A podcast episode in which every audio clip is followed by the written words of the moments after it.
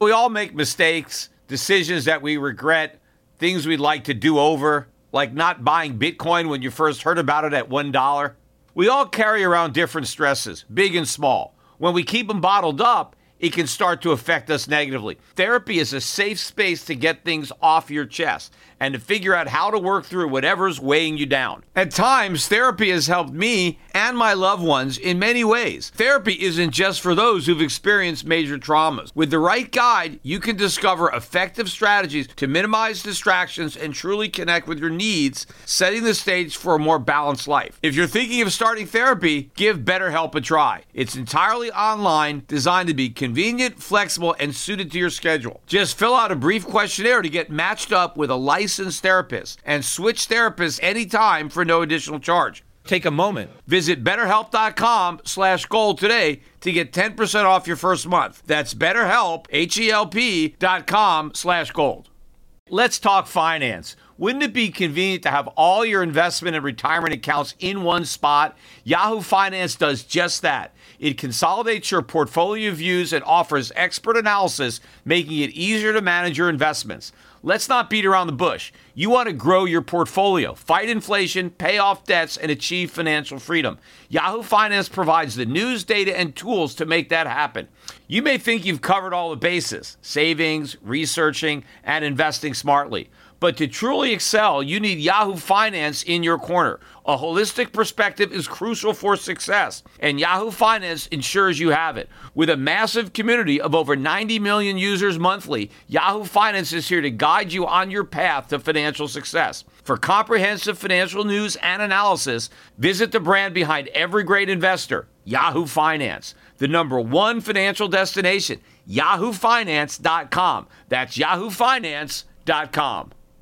Today's podcast was recorded yesterday. If you want to listen to my podcasts commercial free the day that I record them, go to schiffradio.com slash premium. It only costs $5 a month. The Peter Schiff Show. Today's podcast is sponsored by Indeed. Indeed makes it easy to connect with your applicants. Indeed is the hiring platform where you can attract, interview, and hire all in one place. So start hiring now with a $75 sponsored job credit to upgrade your job post at Indeed.com slash Peter. This offer is only good for a limited time, so act now. Today's podcast is also sponsored by Mint Mobile. If you hate paying expensive phone bills and you're ready to cut your ties with big wireless, Mint Mobile's got you covered. You can cut your wireless bill to just 15 bucks a month and get a plan shipped to your door for free at mintmobile.com/gold. The party continued on Wall Street this week. In fact, we capped off a winning week with a strong day on Friday. The Dow Jones rose 424 points. That's about 1.27% on the week. The Dow Jones Industrials rose 2.9%. The S&P did even better, rising 1.73% on Friday, three and a quarter percent on the week. Now the Nasdaq was up two percent on Friday, but the rally may be losing a little bit of steam, especially on a relative basis, because on the week the Nasdaq was up 2.75 percent, which is pretty good. But it was less than the S&P, but also less than the Russell 2000, which was up 2.1% on the day, but 4.9% on the week. That was by far the strongest index. You got a lot of small caps there moving up, not the big mega tech stocks. The ARK Innovation Fund had a very strong day, though, on Friday, up 4.2%. But going into Friday, it was actually down on the week. All the gains happened on Friday. The ARK Innovation ETF was up 3.9% on the week. But it wasn't just stocks that went up. Gold and silver also had good weeks. Gold finished Friday up about 14 bucks. That's a 0.8% rise, but more importantly, we closed above 1800 for the first time since July 5th. I think the actual close was 1804. That was the second week in a row that the yellow metal was up. Silver also had a big day and week, rising 58 cents on Friday. That's 2.9%. Silver finished the week with a 4.6% gain. That helped propel the mining stocks to a gain. The GDX rose two and a quarter percent on the day, but 5.5% on the week. So besting even the Russell 2000. The juniors didn't do quite as well, although on Friday they did a bit better, up 2.6%. But the index only gained 2.3% on the week, meaning going into Friday, the juniors were down while the senior producers were up. Looking at some other markets quickly, the dollar index also fell on the week. It ended last week at 106.60. It ended this week about 105.60, so down about a point. More significantly, the intraday low was 104 spot 6, still holding though the 105 support. We'll see if that support finally gives way next week. Yields were pretty quiet. They did move up a bit and the yield curve steepened a bit. Oil rose about $3 a barrel from $89 to $92 a barrel. But more important than the fact that the markets went up is the reason that they went up. And the catalyst is supposedly the victory over inflation. In fact, Joe Biden doing his premature victory dance. I talked about that on my last podcast. Biden should be flagged for taunting, for trying to shove this hollow victory in the face of the American public. But we did get some more, not nearly as bad as expected, data on inflation that followed the release of the CPI on Wednesday. We got the PPI on Thursday, and we got import export prices on Friday. But before I talk about those reports, I do want to circle back and talk a little bit about the CPI because there's a few points that I didn't quite make on my last podcast that I wanted to make this time, especially since Biden is out there just bragging and bragging about the fact that we had 0% inflation during the month of July. In fact, he even took credit for food and energy prices being down in July, except they weren't. Yes, energy prices were down, led lower by gasoline prices, but food prices didn't go down too, they went up. Now, if you took the two together, in total, yes, food and energy prices went down, but that's only because the drop in energy prices was larger than the increase in food prices. And so when you look at the two together, they went down. But it's a lie to claim that they both went down when they did not. Food prices were up. And you can argue that food is more important to most families than energy. I mean, food is certainly more essential to survival, but not just did food prices go up in July, but they went way up. The annualized increase for food prices in July is 13.1%. That is the fastest pace of increases for food since March of 1979. So it's pretty hard to brag about how inflation wasn't a problem in July when we had the biggest monthly increase in food prices since the 1970s. That is a big deal. In fact, listen to some of these examples of just monthly increases in July, the month where Biden said we had no inflation. Potato prices up 4.6%, coffee prices up 2.7%, peanut butter up 3.5%, chicken up 1.4%, and eggs up 4.3%. Again, these aren't annualized, these are just the percentage gains in one month, the month that Biden is bragging about. Now, if you look at some of the year over year increases in July, flour up 22.7%, chicken up 17.6%, milk up 15.6%, bread up 13.7%, and eggs up 38%. That is year over year in July. But Americans didn't just pay more for food in July, they also paid more for shelter. During the month of July, the month with zero inflation, shelter prices rose six tenths of 1% on the month, and they're now up 5.7% year over year. Of course, what Americans actually paid for shelter is up more than three times that amount because the CPI doesn't use actual rents that people pay or actual home prices that people pay. They used a made up number called owner's equivalent rent that nobody pays. But even that made up number is the biggest year over year increase in shelter that the government has made up since 1991. And it's not just food and shelter that had big gains during the 0% inflation month of July. Take a look at services.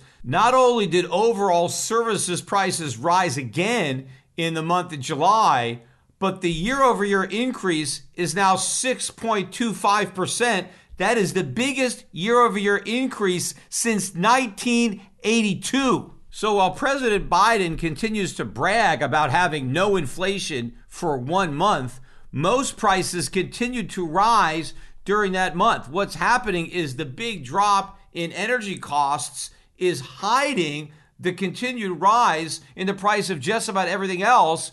But think about the reason that gas prices are going down. I think there's two reasons. One is the economy's in recession.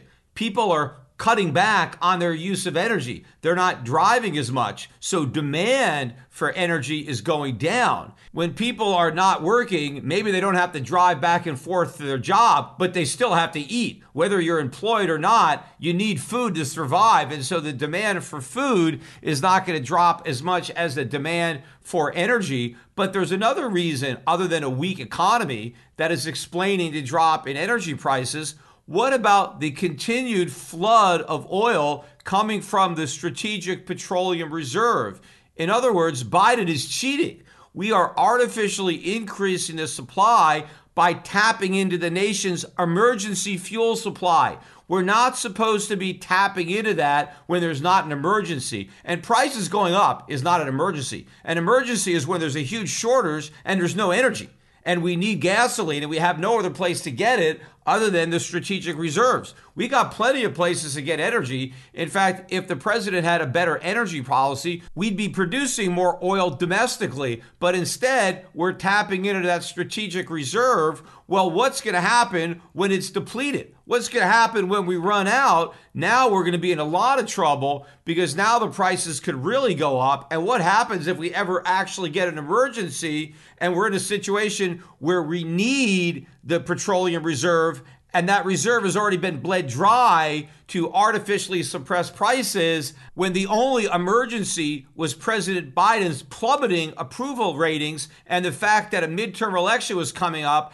and the Democrats look likely to lose the House and maybe the Senate too. Well, that's enough about the CPI, which came out on Wednesday and which I already discussed pretty thoroughly during my last podcast. I want to talk about the producer prices that came out the following day on Thursday because this also came out better than expected. The expectation was for a 0.3% rise in July, and that would have followed a 1.1% gain in June.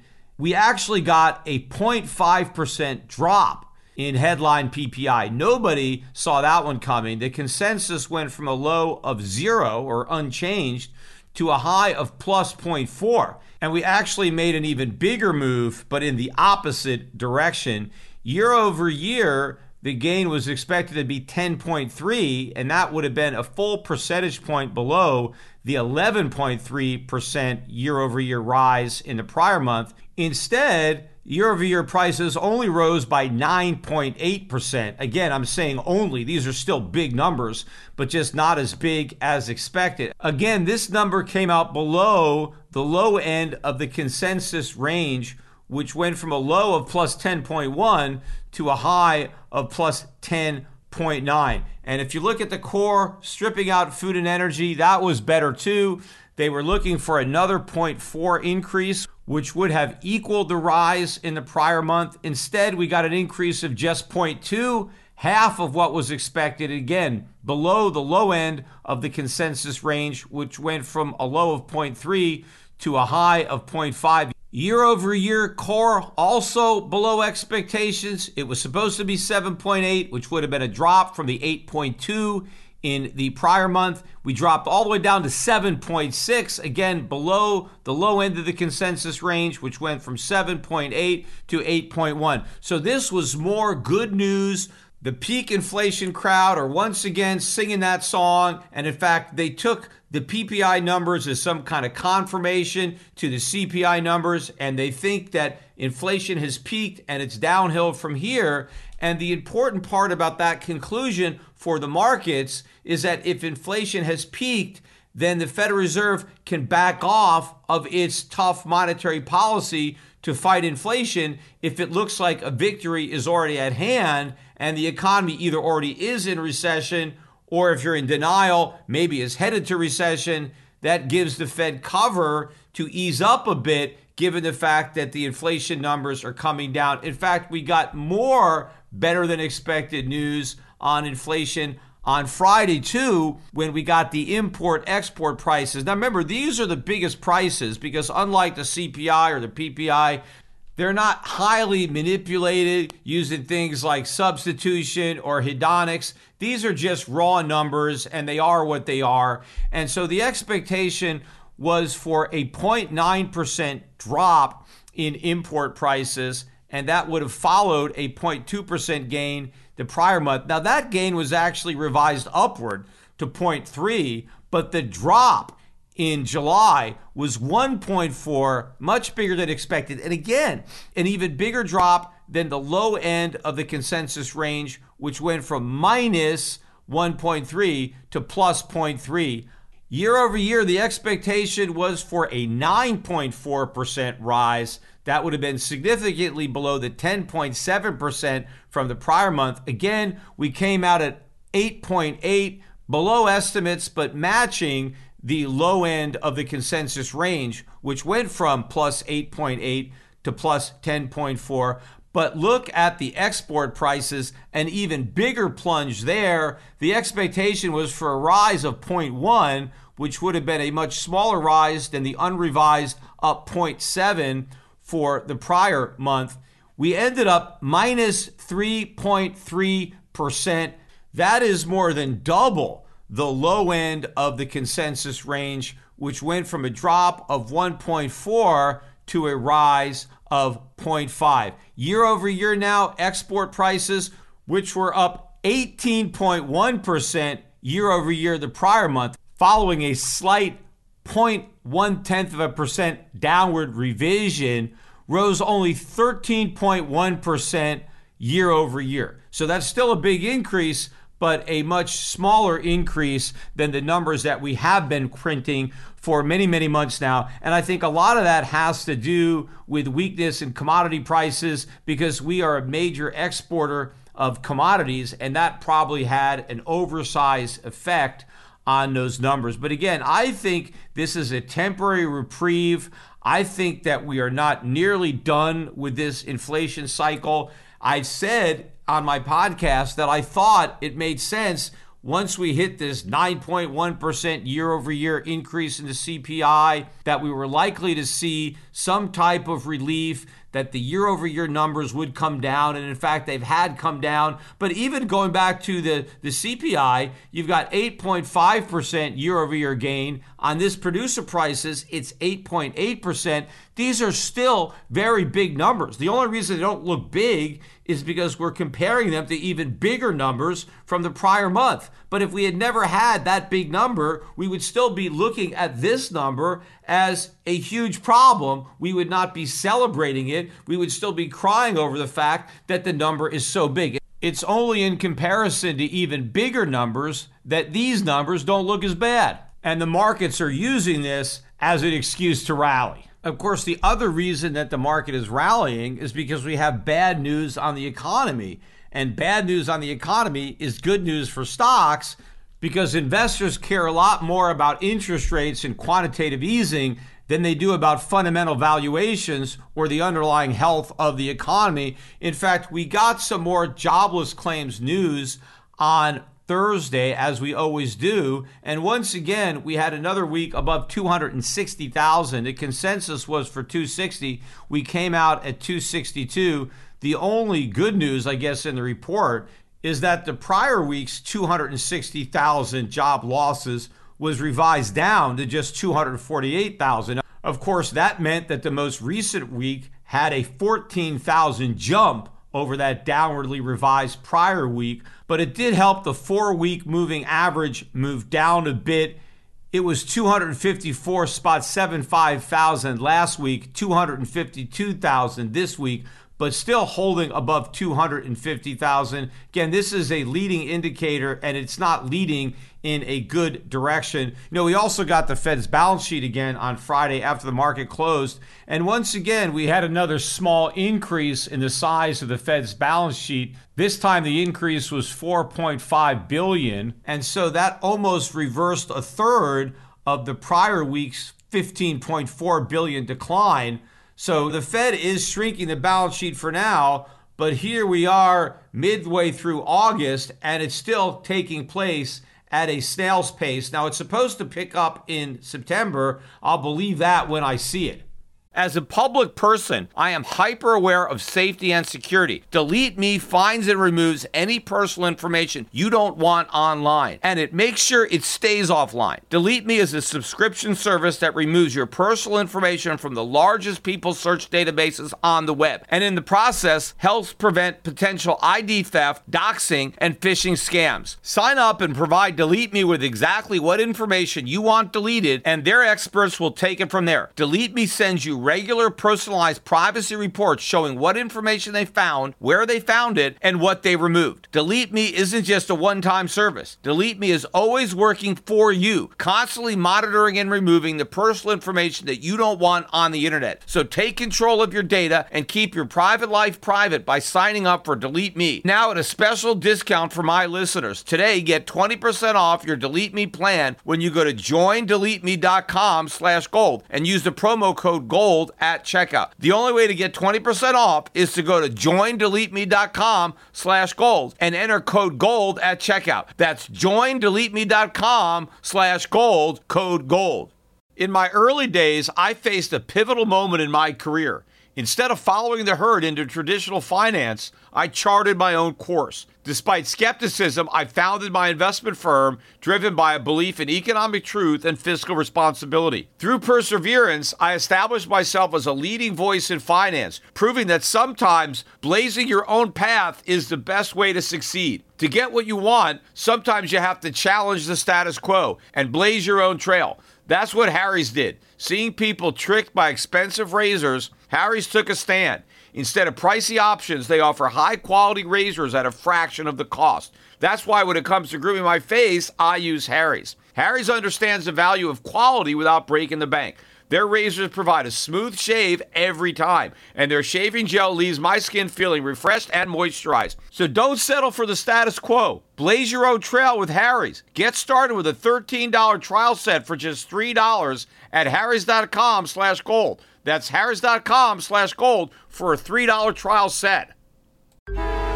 Traffic jams, tailgating, pileups. Ugh, the joys of driving. How could it get worse? The federal government wants to have a say in what you drive. That's right. The Biden administration's EPA is pushing mandates that would ban two out of every three vehicles on the road today. Don't let Washington become your backseat driver. Protect the freedom of driving your way. Visit EnergyCitizens.org. Paid for by the American Petroleum Institute.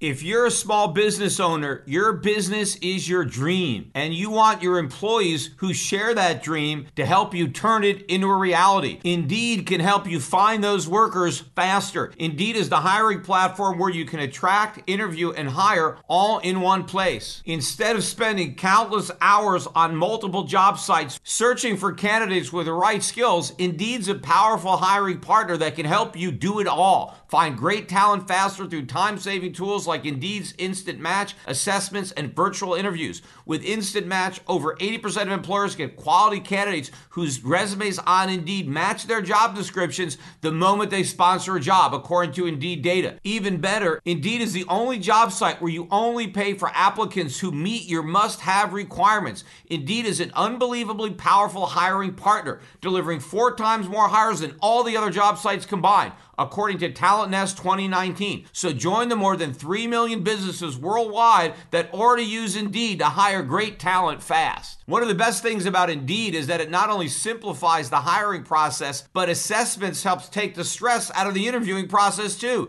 Your candidates get to prove themselves before the interview so you can dive even deeper in talking about what's really important to you and your business. So start hiring now with a $75 sponsored job credit to upgrade your job post at Indeed.com slash Peter. Offer is good for a limited time. So claim your $75 credit now at Indeed.com slash Peter. That's Indeed.com slash Peter. Terms and conditions apply. If you need to hire, you need Indeed. But the news that really excited the markets came out on Friday, and that was the consumer sentiment number out of the University of Michigan. The expectation was for 52.2, which is still not a lot of enthusiasm on the part of consumers. And that would have been an improvement from the 51.5 from the month before. Remember, we got down to 50, which was the lowest we've ever been in the history of this survey.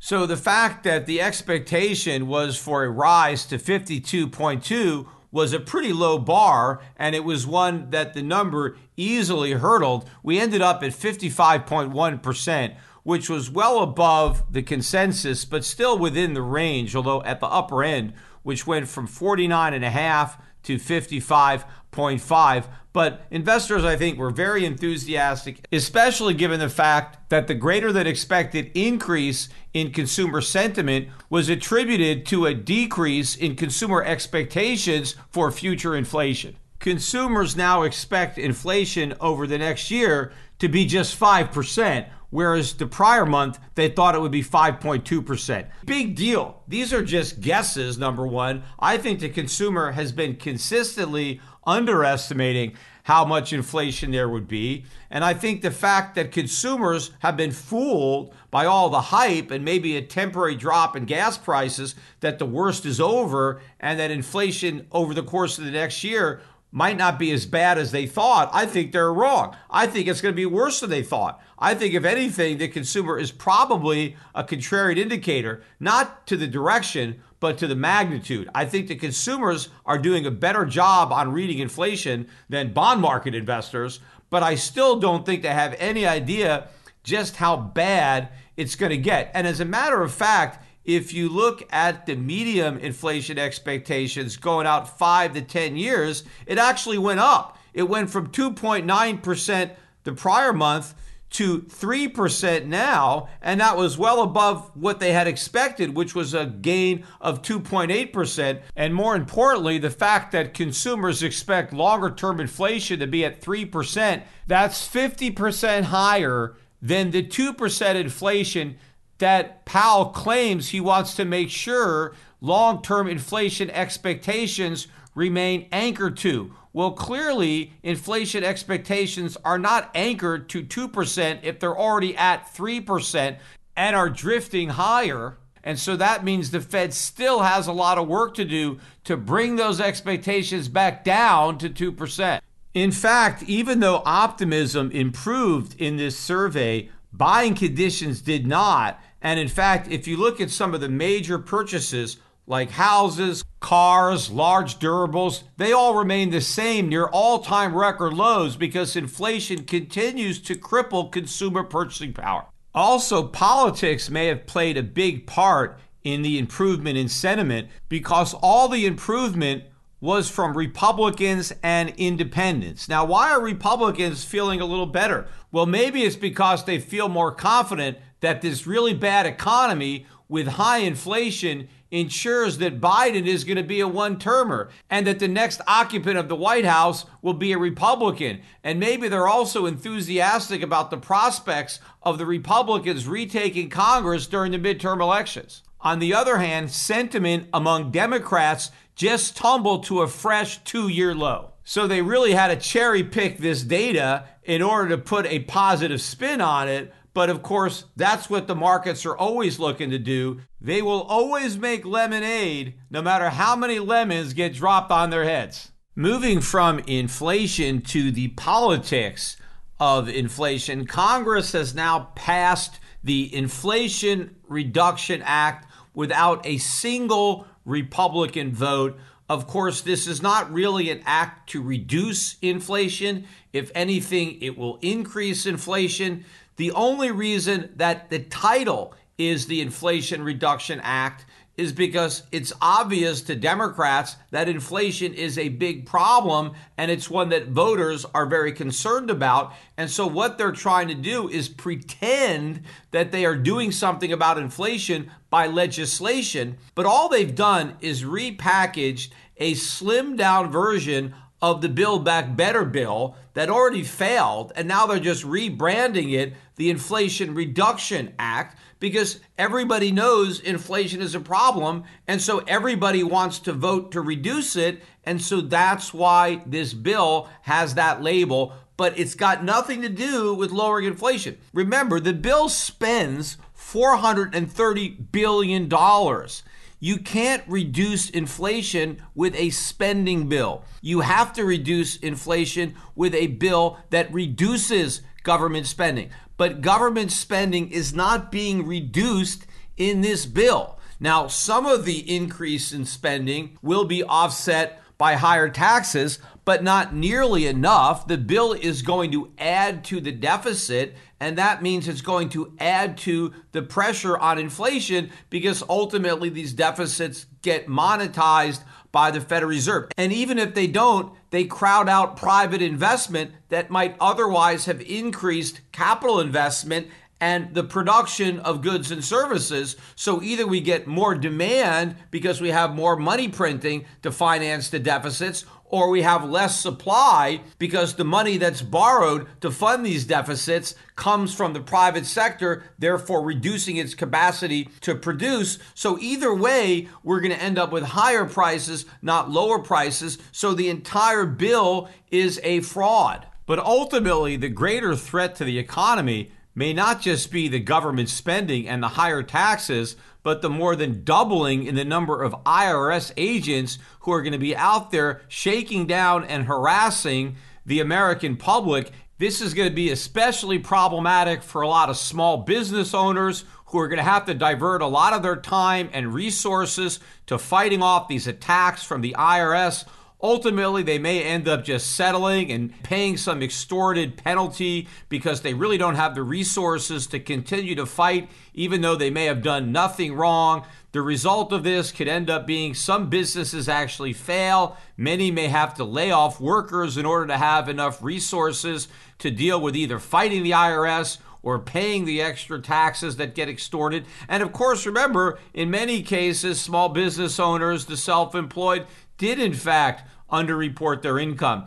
Maybe they did inflate their deductions because that may have been the only way to make ends meet. You know, even if they paid less taxes than they legally owe, they still probably paid a lot more taxes than they morally should. The government is already taking far too much money from a good portion of the American public, especially the middle class small business owners. They're getting killed with taxes. And if they end up having to cheat a little bit to get by, well, I can understand that. I'm not condoning it, but it is what it is. And now, if they end up having to pay those extra taxes with interest and penalties, it could actually be the straw that breaks the camel's back of their business. So their business goes under, all their employees lose their jobs, there's less competition, and then what? Sure, the IRS may end up extorting a little bit more money out of that small business owner in the short run, but it backfires in the long run because if the business no longer exists,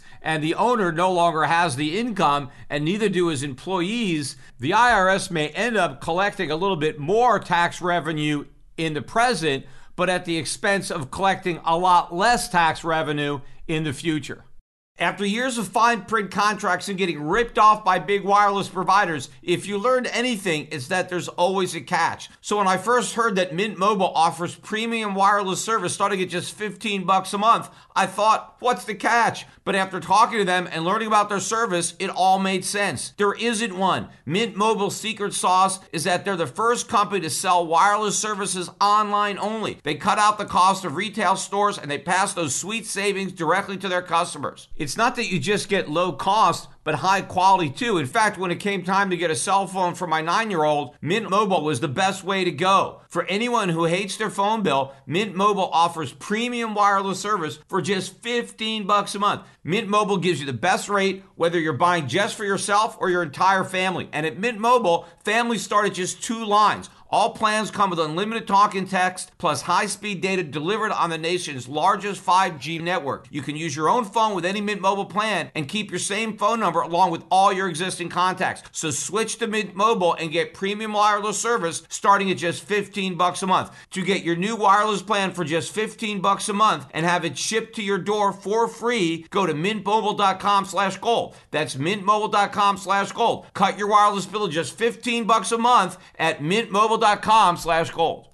Now, there's going to be a lot of fanfare when Biden makes a big deal about signing this bogus Inflation Reduction Act into law next week. But you know, Biden actually had the opportunity to do something very simple that really would have brought down costs for a lot of people in America, and he decided for political reasons not to do it. Now, this is not a news story. I meant to talk about this before, but just other things have come up that have preempted it.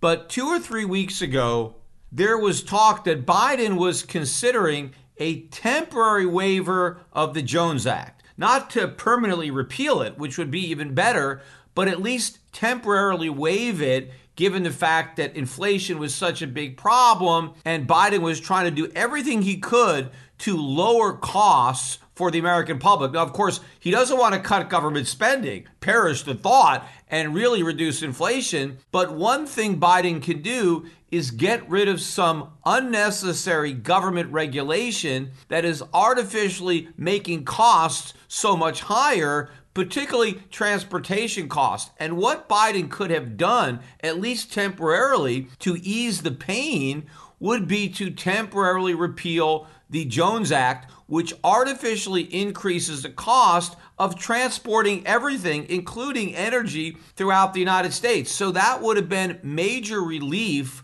for a lot of businesses, and all of that would have been passed on to consumers. So, why didn't Joe Biden take advantage of that opportunity and this crisis to at least temporarily relieve the American public of the burden of having to pay for the Jones Act on top of having to pay for the higher cost of everything else. And it comes down to politics. And this is not just about Joe Biden. I called out President Trump when he too was considering a waiver of the Jones Act. This was for Puerto Rico, and it was in the aftermath of Hurricane Maria. The island really needed a lot of stuff fast. And of course, there weren't enough Jones Act ships available to bring stuff to the island. And so Trump was about to issue a waiver to allow any ship to help out in the crisis. But in the last minute, he was talked out of it, or rather pressured out of it, by members of Congress that had been bought and paid for by the narrow group of people who benefit from the Jones Act. And to protect this narrow special interest, President Trump, against his better judgment, he was ready to temporarily waive this act, but he caved based on the political pressure, which was very unfortunate because Donald Trump ran for office to drain the swamp. Well, the Jones Act, that's the creature from the Black Lagoon. That is the swamp. And not only was President Trump unwilling to kill this swamp monster, he wouldn't even give it a timeout. Now, a lot of people may not be familiar with the Jones Act or understand exactly why it drives up shipping costs so much. So, I'll give you the Cliff Note version of this act. And basically, what it does is it requires that any goods that are transported between two American ports Number one, they have to be transported on ships that were built in America. And there's not that many ships that were, in fact, built in America because of how expensive it is to build them here. And the ships have to be crewed by American workers. And there's not that many American workers who are crewing ships because of the cost of employing Americans to work on ships relative to the cost of employing foreigners. You know, that's why when you go on a cruise ship and you see all these people working on these ships, even if they're American companies, the ships are not flagged in America, and hardly any of the people who are working on these ships are Americans. But getting back to the Jones Act itself, there are several ways that this act artificially increases transportation costs. Number one, a lot of goods that get transported up and down the west and east coast, a lot of those goods might otherwise be transported by water, but they're not because of the requirement to use Jones Act vessels artificially increases the cost of using ships versus using trucks or rail. And so what happens is a lot of goods that might have been transported on the water end up being transported on the highways in trucks. And not only does this increase the cost of transportation, but it's not as good for the environment because there's a lot more emissions when you're using all these trucks as opposed to a ship. And in aggregate, all those individual trucks are going to end up using a lot more oil than would one ship that was carrying all this cargo. So not only would ending the Jones Act make transportation less expensive, but it would also make it a whole lot greener. So if Biden wants to do something about this supposed systemic threat of climate change and he wants to reduce our dependence on fossil fuels, he would not only just temporarily repeal the Jones Act, but he would permanently abolish it. Of course, there are some parts of America that bear a disproportionate burden from the Jones Act. And those would be people living on islands, like people living in Hawaii or people living in Puerto Rico.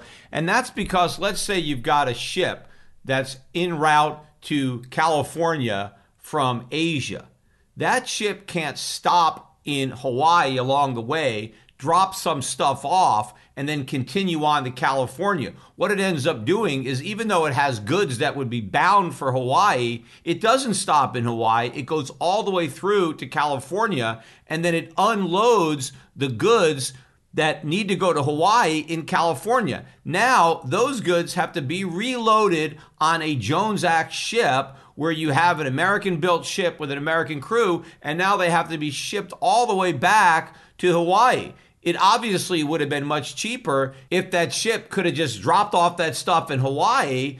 But if it stopped in Hawaii first, it couldn't continue on to California. It'd have to go back because it can't travel between two U.S. ports. So everybody in Hawaii has to suffer. Now, it's even worse, I think, in Puerto Rico because the per capita income in Puerto Rico is a lot lower. So ships that are bound for the East Coast can't stop in Puerto Rico. Instead, the goods have to be loaded off the ship on the East Coast, then reloaded onto a Jones Act ship, and then they have to be sent back to Puerto Rico. So just about everybody suffers from the Jones Act, but just some people suffer more than others. But the only people who gain are the owners and operators of this small fleet of Jones Act ships. They make a fortune, and therein lies the problem. I'm going to illustrate this problem with an example, but I'm totally making up these numbers because I don't know what the exact numbers are for the Jones Act or how many people benefit or exactly how much they make. I'm sure I could figure it out, but I don't have the time to do all the research. So I'm going to use a hypothetical example. Let's say you have 10 wealthy people who collectively make a billion dollars a year off of a particular law that's been passed. But let's say that same law causes the American public in general to spend an extra $100 billion a year. So the benefit to a narrow group of people is 1 billion, but the cost to a broader group of people is 100 billion. So the cost is 100 times the benefit. So from a purely economic perspective, there is no reason for that law. But from a political perspective, there is every reason for that law. And that's because the 10 people who make $100 million apiece have a big vested interest in making sure that law stays on the books. And they're willing to share their windfall with any politicians who are willing to make sure that that happens. So if I'm making $100 million and the cost of keeping that is maybe 10 million a year in political bribes well i'm still left with 90 million dollars so if i got to cut the government in for 10% of my take I'm willing to do it. And so these politicians realize that they can get a lot of money for their campaigns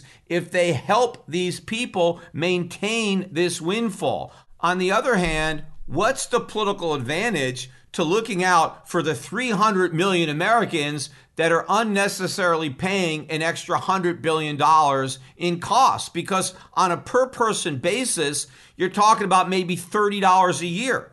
So if I'm promising to save a taxpayer 30 bucks, how much is that worth? How much money is he going to contribute to my campaign to save $30 if I can even convince him that he's going to save it? Because most American voters have no idea how the Jones Act hurts them. And what politician wants to spend the energy to try to educate them to maybe get a couple of bucks in contributions? Whereas the people who benefit huge from the Jones Act, they know exactly how much they make and they don't have to be convinced of anything. They're going to bribe any politician big bucks to preserve that perk. And so that's what's happening. That's why Trump wouldn't temporarily repeal it. That's why Biden wouldn't do it because even a temporary repeal opens the door to something permanent. And that's why this small group of people who derive an enormous benefit from the continuation of the Jones Act will not even allow so much as a waiver,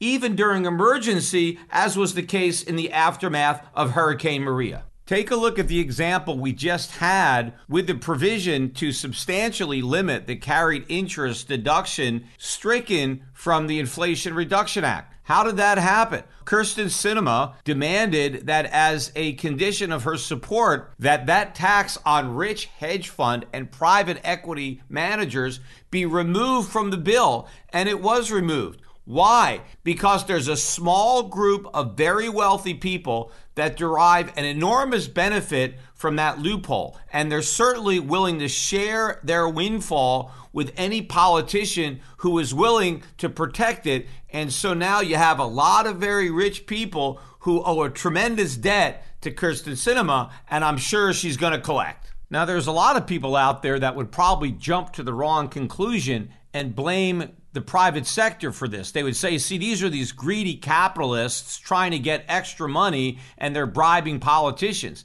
This has got nothing to do with capitalism. If it was capitalism, businesses wouldn't be able to earn money by bribing politicians. They would have to earn money by providing their customers with higher quality, lower cost goods. The Jones Act is not a part of capitalism. It's a part of socialism. The problem is the government. It's not that private industry is lobbying to have government power used for its benefit. The problem is that government has the ability to sell that power in the first place. That is the problem. You've got to take the power away from government. And if the government can't dole out favors, then nobody's going to be lobbying the government to have the favors doled out for them when there's nothing to dole out in the first place. But in addition to the Jones Act, the government tries these shenanigans in other industries too. You know, a lot of people might not be familiar with the rules for airlines, but just like foreign ships can't travel between two domestic ports, foreign air carriers can't sell tickets between two U.S. cities. For example, let's say you got Air New Zealand and it's going to fly from New York to Los Angeles and then continue on to Auckland. Let's say half the passengers get on in New York, then the plane flies to LA and the other half of the passengers get on, and then they all get off in Auckland.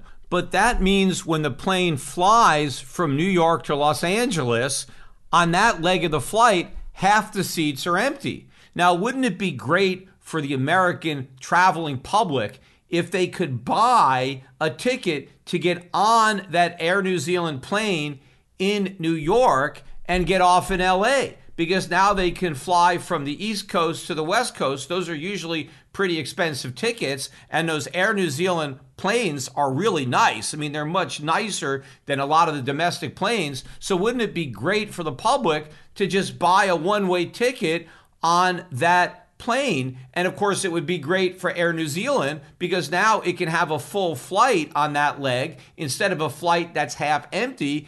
That may also enable them to lower the cost of what they're charging people to go all the way to Auckland because they can offset it by the fact that there's more people on the leg from New York to Auckland. But because they can't do that, because they're forced to fly that leg half empty, well, the passengers who are going all the way to Auckland have to pay for the fact that the plane is half empty on that leg of the flight. And so Americans are all paying higher prices because of this restriction. But why? I mean, if the plane is going to fly that route anyway, it's going to be on the ground in New York, plenty of time for passengers to come on board. It's going to stop in LA anyway, plenty of time for people to get off. Why can't Air New Zealand sell those tickets? Well, because United and American and Delta don't want the competition. So they're able to make donations to American politicians to make sure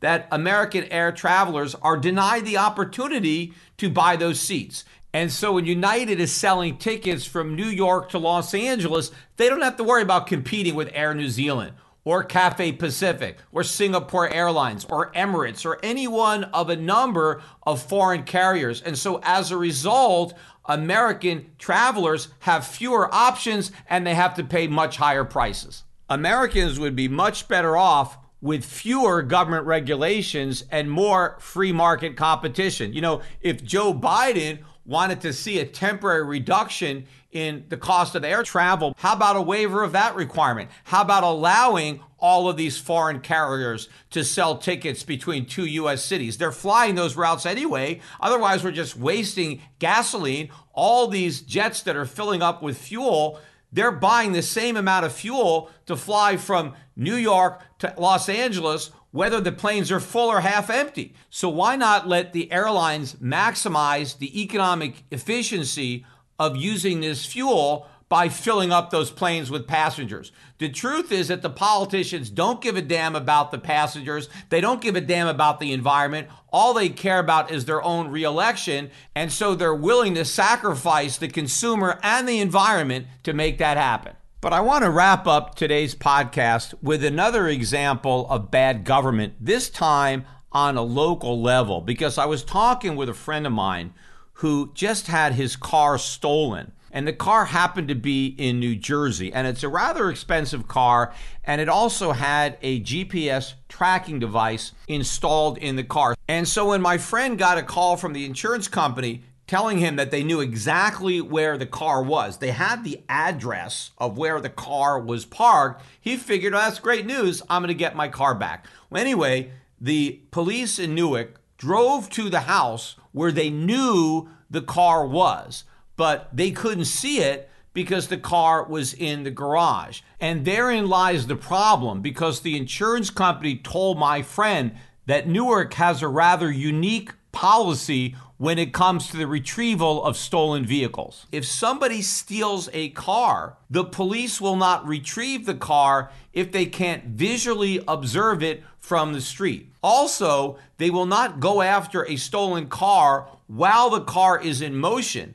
They wait for the car to stop. So even if the GPS tracking can tell you where the car is while it's moving, the police will not make any effort to apprehend the driver. They wait until the car is parked, and then only after it is parked will they go out and look for it. But the problem is if the thief parks the car in a garage, which is exactly what happened in this case, the police won't get it. They don't want to go into somebody's house to retrieve a car. So if you're dumb enough to leave the car in your driveway or maybe parked in the street right out front of your house, well, then the cops are going to get the car.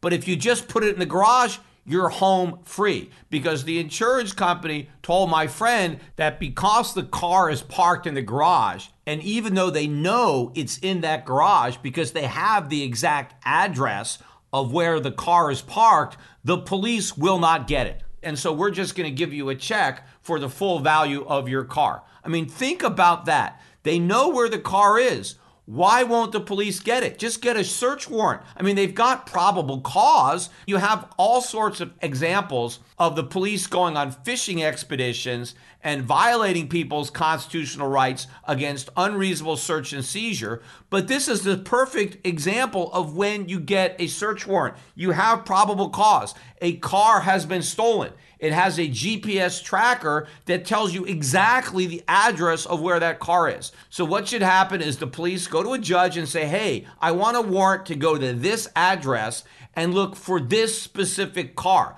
We're not just going to search the house for all sorts of stuff. If we happen to find drugs in the house, we're not going to arrest the guy. We have no reason to believe there's drugs there, but we do have reason to believe there's a stolen car there because we have the GPS information that says that's where the car is. So we need a search warrant to go into this house, to look in the garage and see if the stolen car is there. If it's not there, we're going to leave if it is there, well, we can arrest the guy for grand theft auto. It's a felony, and we can give the guy who owns the car his car back, and now the insurance company is not going to have to pay for it. But the Newark police are not willing to do that. And so insurance rates are up for everybody because all these stolen cars that otherwise would have been retrieved are never retrieved. But also think about the moral hazard of this because now you have all these car thieves or would be car thieves who realize as long as they can steal a car and get it into a Newark garage,